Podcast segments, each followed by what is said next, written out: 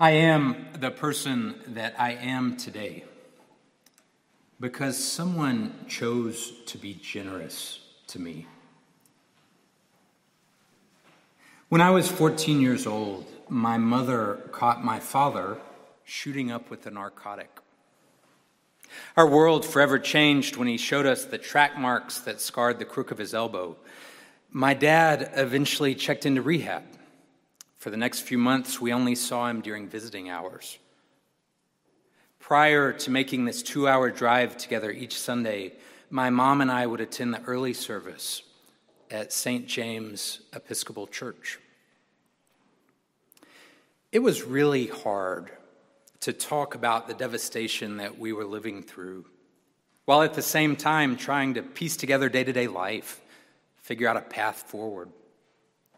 Our community at Saint James was a sanctuary for us, checking in, not judging us, helping out with genuine care and concern. During my family's most pressing moment, our church provided us with strength and comfort. Recovery is the work of a lifetime. My dad would find sobriety for a while and then relapse. Our next six years were spent in and out of rehabs as his addiction progressed from a narcotic to crystal meth. Then, thank God, something clicked. In December of twenty fourteen, I called to congratulate my dad on nine years of sobriety. Days later, my father was involved in a gun accident. He shot himself through the chest. I was sitting in the lobby of a police station, praying to wake up for this nightmare, when a familiar voice called my name. It was Sergeant Lewis, known to me as Bubba, a dear friend from Saint James. At yet another turning point in my life, my church showed up for me, holding a safety net for me to fall into. I've been asked to speak with you this morning about generosity as we begin our stewardship campaign here at Christ Church. My journey towards becoming a more generous person is intertwined with my family's struggle with addiction and my father's unexpected death.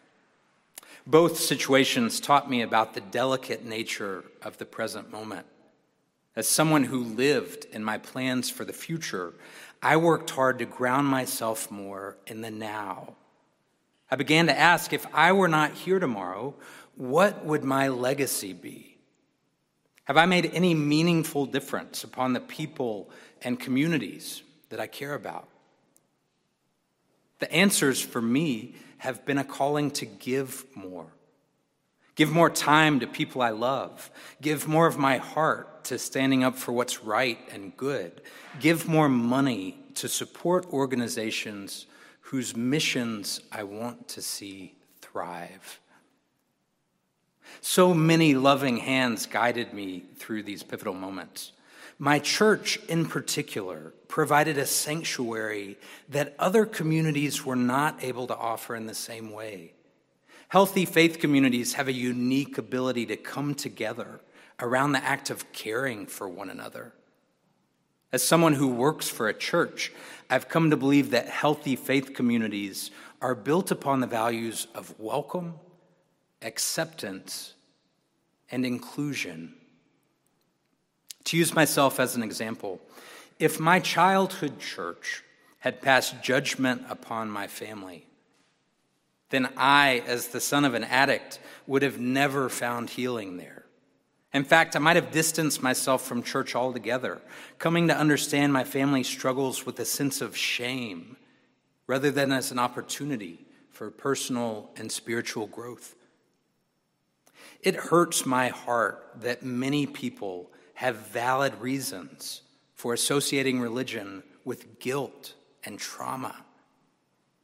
I'm grateful that throughout my life, the Episcopal Church has modeled for me welcome, acceptance, and inclusion. As the recipient of these generous gifts, I am committed to paying them forward. Two Saturdays ago, a small team from Christ Church attended the first gathering of Tending Our Soil, a three-year, a three-year initiative sponsored by the Diocese of Washington, geared towards helping foster our growth and a renewed sense of connection with our community. During the course of our meeting, I found myself gravitating to discussions about missional alignment. My vision for Christ Church is that we will be a place where people of all ages, races, sexual orientations, incomes, religious traditions, political leanings, know that they are welcome, accepted, and included around God's table. We live in a highly polarized society, and these values are essential to building a different kind of future. I want every single activity here at Christ Church to pull us closer to these values. These are values that are lifted up by the stories of our tradition. In this morning's lesson from Numbers, Moses complains that he has been working too hard, that too much responsibility rests on his shoulders.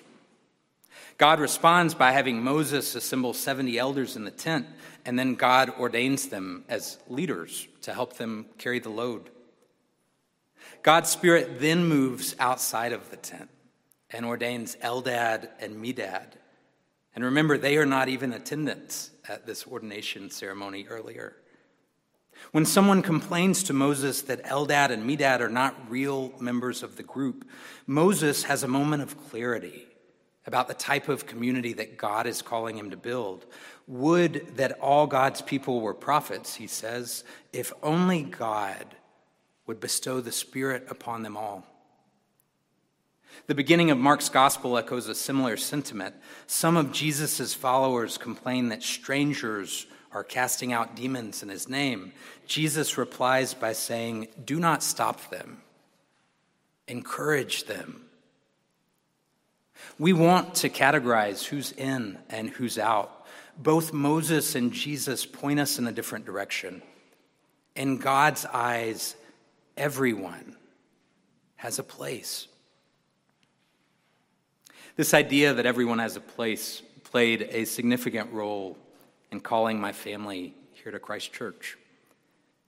We arrived a year ago this week. It's really hard for me to believe that. Our sense of calling is only strengthened. I believe wholeheartedly in our mission of opening these doors as wide as possible and offering to our neighbors in Capitol Hill unconditional welcome, acceptance, and inclusion. To that end, Tate and I are committed to pledging four hundred seventy-five dollars per month to Christ Church in support of that mission. I think it's important for you to know that we are in. We want to raise our children in a diverse, intergenerational community that embodies these values, and we want to be a part of offering these values to those who need them the most. I have been that person in need. And I am the person that I am today because someone, many someones actually, chose to be generous to me. I'm willing to bet that's true for you too.